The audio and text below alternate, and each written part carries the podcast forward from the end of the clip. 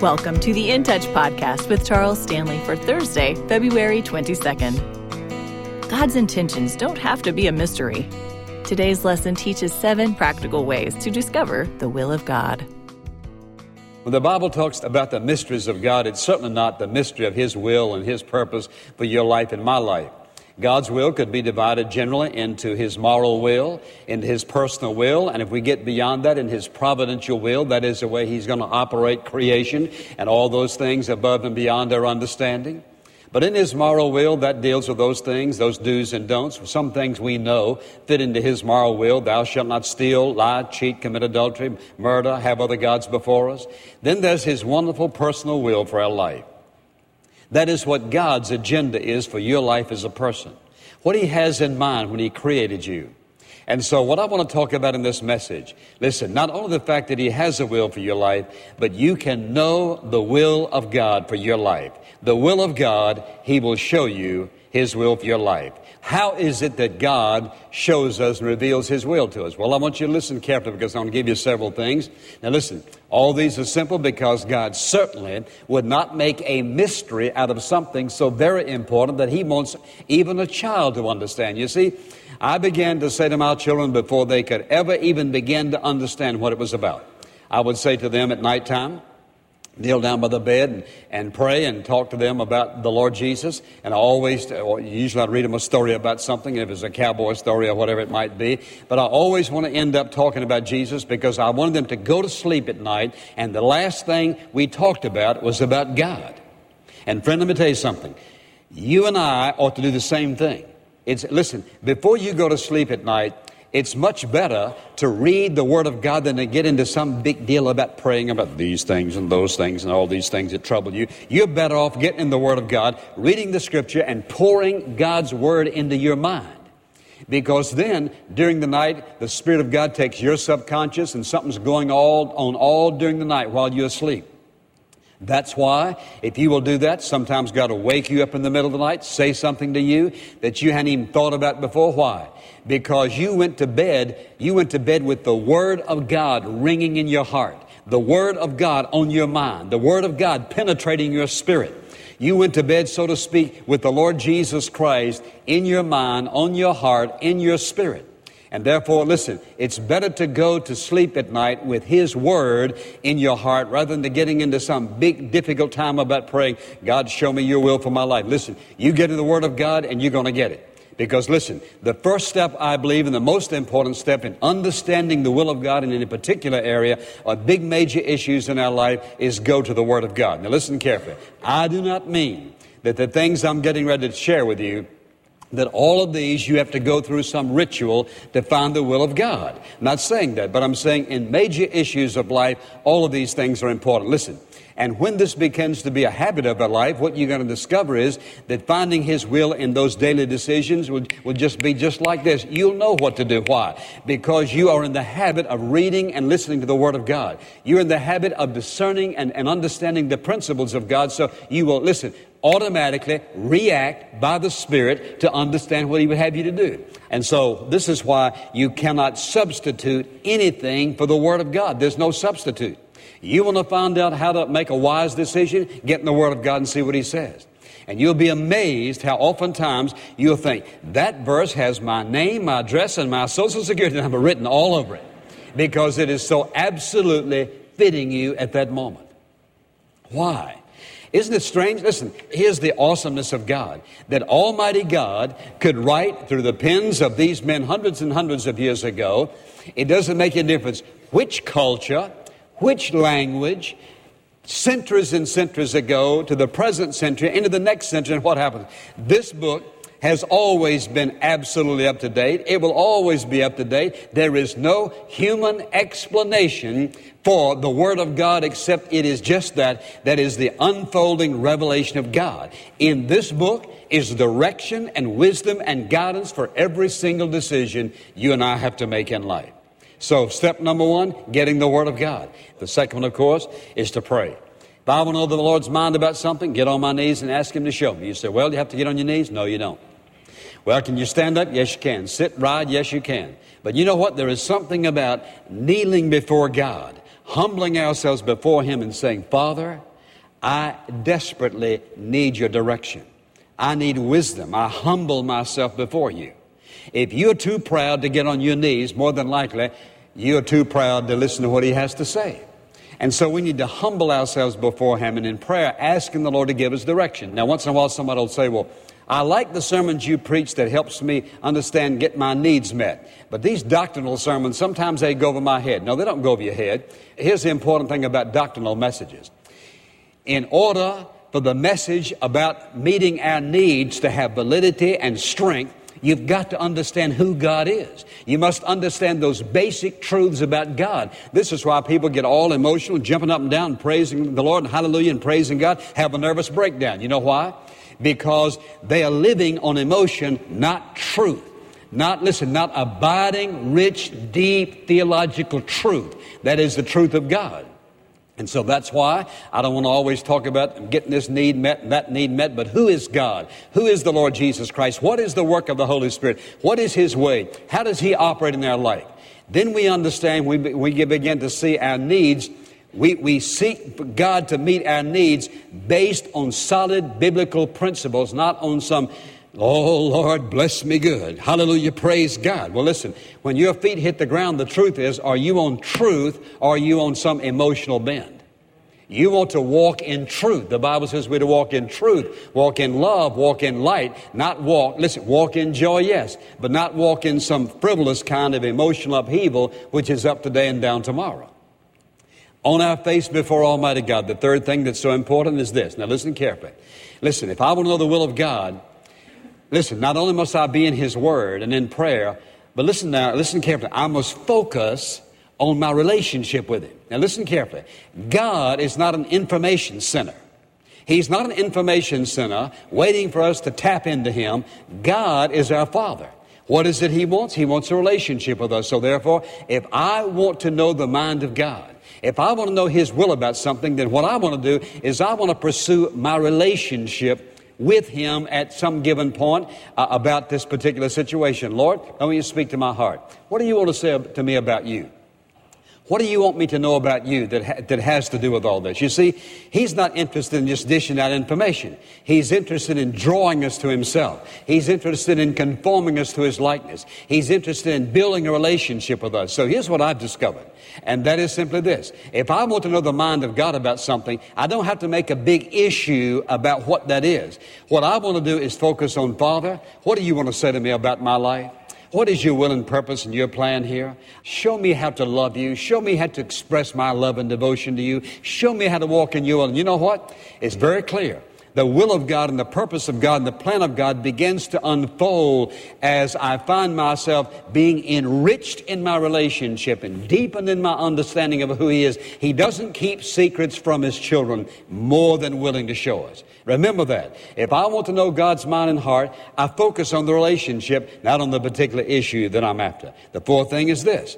One of the ways that he reveals his will is through circumstances. Sometimes God closes a door. Sometimes he closes this door and opens this door. So oftentimes he will reveal his will and purpose and plan in a given situation for your life by opening a door or closing a door. Anytime God closes a door, it's for your protection. Anytime he opens a door, it's an invitation. And sometimes you and I may run right up to a door that looks open to us and slam right in front of us. Why? Heading in the wrong direction. Something about that appealed to us. It wasn't the will of God. And in His love, He slams the door. What is He doing? Protecting us from making a wrong decision.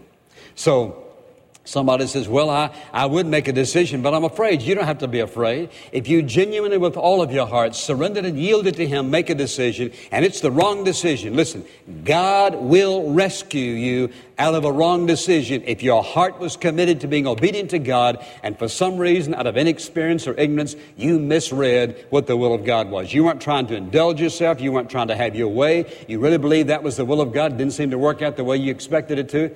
Listen, if God closes one door, He's got something better. Now, I know somebody says, well, how could it be any better than this? God is infinitely wise, and friend, He always has His best for us. Have I always agreed about what, I, what His best was? No, I haven't. I've said, so, Lord, now how could, how could this be good? You know what I feel like the Lord said to me? Am I not God? Yes, that settled that issue right there. And that was the end of that. Why? Because He's a good God. He only does good things. It may not look good to me. It may not look like it fit, but it fits because God is in charge. You know what? Nowhere in the Bible does it say, do the will of God when you understand it. You know what? I don't have to understand the will of God. I don't have to be able to explain the will of God. I don't have to understand why He says do certain things. All I have to do is to be responsible, to be obedient to what He says do, and trust His reasoning is far greater than my understanding. And so it's so very important, I think, that you and I understand that. Well, of course, one of the things that you and I can depend upon to some degree is godly counsel. Sometimes you and I will talk with someone else, maybe not even bring up the issue at hand. And God will use that person to say something exactly what we needed to hear. And so, godly counsel is certainly one of God's ways of revealing and unfolding His will and purpose and plan uh, for a particular area or, or, or making a decision for us. And then, of course, there are those unusual manifestations of God. Now, what do I mean by that? Well, for example, when Moses met the burning bush, that was a very unusual manifestation of God revealing himself to Moses. He said to the Apostle Paul, Don't go there. Here's what I want you to do. I don't want you to go there. Here's what I want you to do. What was he doing? He was giving him an unusual manifestation of his presence to guide him. And somebody says, well, What about throwing out fleece? Throwing out fleece is very, a very unwise way to discern the will of God. And I'll tell you why. If I really want to do something, I can set up a fleece. I can set up a fleece I know I'm going to win. And that is, I say, well, Lord, for example, this is ridiculous, but uh, some of them could be this ridiculous. Lord, I have all this money. I'm going to throw it up in the air. What you want, you keep. What comes back down is what I'll keep. Now, if I set up that kind of a deal, I know I'm going to win. There's no way for me to lose. Forget throwing out fleece. What's the mind of God? What is God saying to us? Now, there are times when God will indeed, in a very significant way, reveal himself to us if he knows that is essential at that moment in order to reveal his will to us. When I think about all the things he uses, let me just add one thing to that. That usually God will reveal his will to us one step at a time. Now, most of us want to say, Here I am, Lord. What is your will out yonder? And here's what I've discovered I, sometimes he will show us. For example, I know that at the age of 14, he said, I want you to preach the gospel. He didn't say, I want you to be a pastor. I want you to do this. I want you to do that. He didn't say anything. I just knew that he called me to preach the gospel. I didn't have any idea where, what, when, uh, how in the world. Didn't have any money and uh, knew that uh, my folks didn't have any. How in the world would I ever go to school? There's a thousand questions. And you know what? God didn't answer a single one of them. But you know what? That's the way he operates. What does he do? Take one step.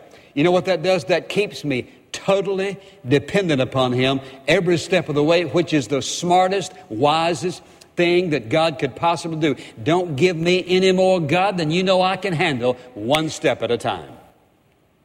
Why does He keep us one step at a time?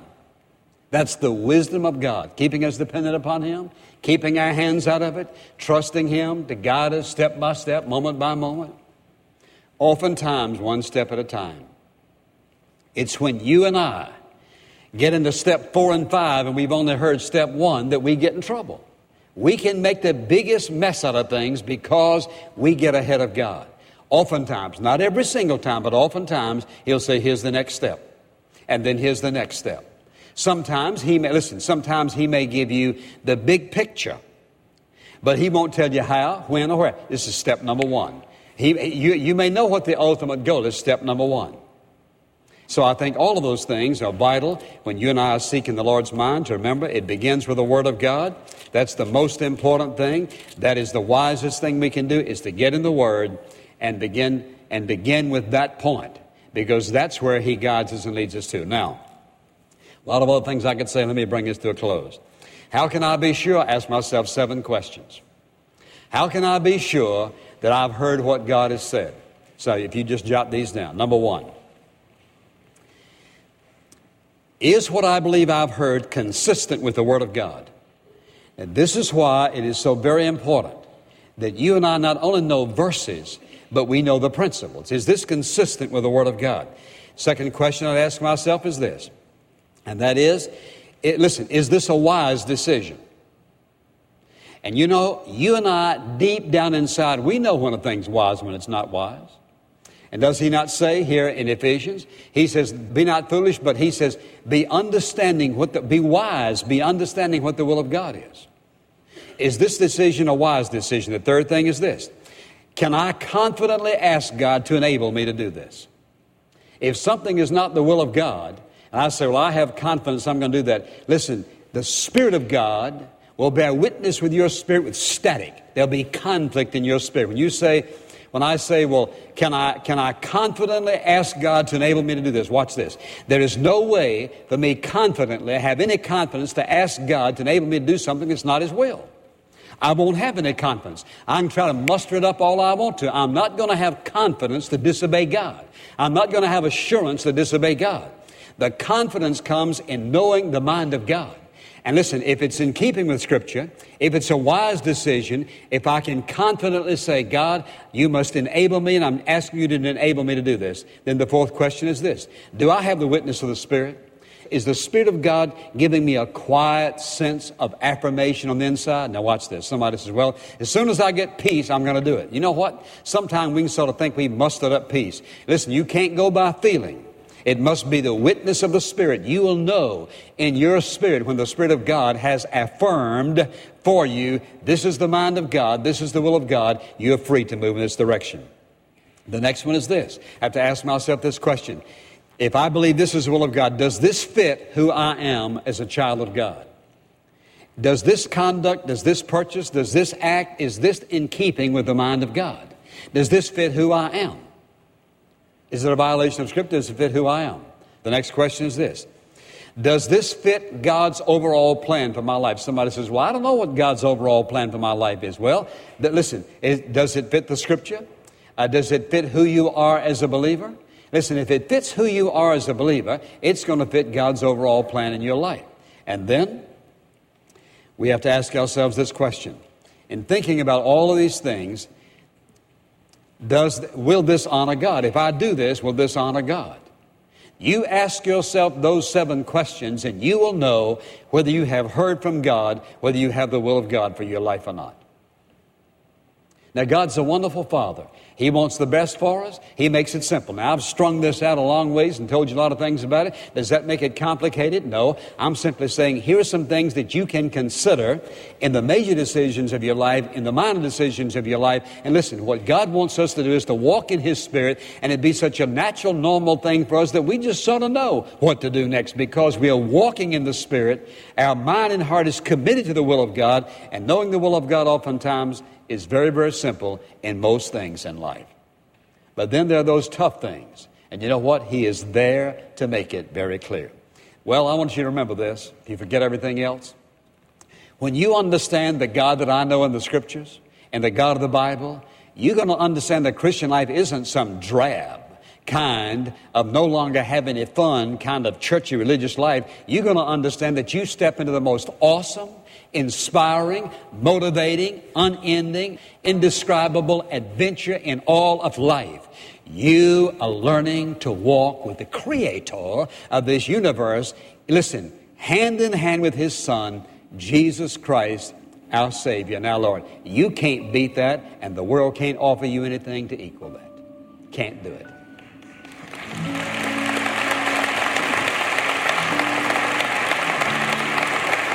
So I just want to encourage you to make that wise decision. One thing I know for certain you'll never be disappointed in Jesus Christ. Thank you for listening to part two of He Will Show You His Will. If you would like to know more about Charles Stanley or In Touch Ministries, stop by intouch.org. This podcast is a presentation of In Touch Ministries, Atlanta, Georgia.